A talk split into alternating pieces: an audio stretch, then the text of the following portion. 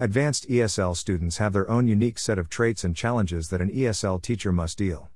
This post will explain some of these unique traits as well as how to support advanced ESL students. Supporting advanced ESL students. By this point, the majority of the language processing is automatic. This means that the teacher no longer needs to change the speed at which they talk in most situations. In addition, the students have become highly independent.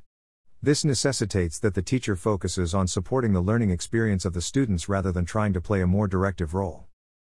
The learning activities used in the classroom can now cover a full range of possibilities. Almost all causal reading material is appropriate. Study skills can be addressed at a much deeper level.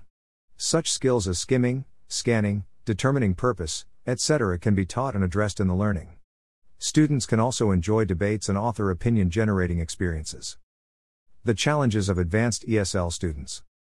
One of the challenges of advanced students is they often have a habit of asking the most detailed questions about the most obscure aspects of the target language. To deal this requires a PhD in linguistics or the ability to know what the students really need to know and steer away from mundane grammatical details. It is very tempting to try and answer these types of questions, but the average native speaker does not know all the details of imperfect past tense but rather are much more adept at using it. Another frustrating problem with advanced students is the ability to continue to make progress in their language development. With any skill, as one gets closer to mastery, the room for improvement becomes smaller and smaller.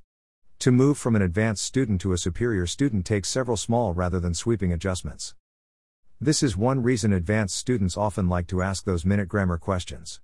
These small questions are where they know they are weak when it comes to communicating. This can be especially stressful if the student is a few points away from reaching some sort of passing score on an English proficiency exam, IELTS, TOEFL, etc. Minor adjustments need to reach the minimum score are difficult to determine and train.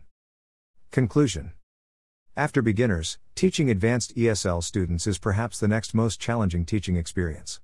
Advanced ESL students have a strong sense of what they know and do not know. What makes this challenging is the information they need to understand can be considered somewhat specializes and not easy to articulate for many teachers.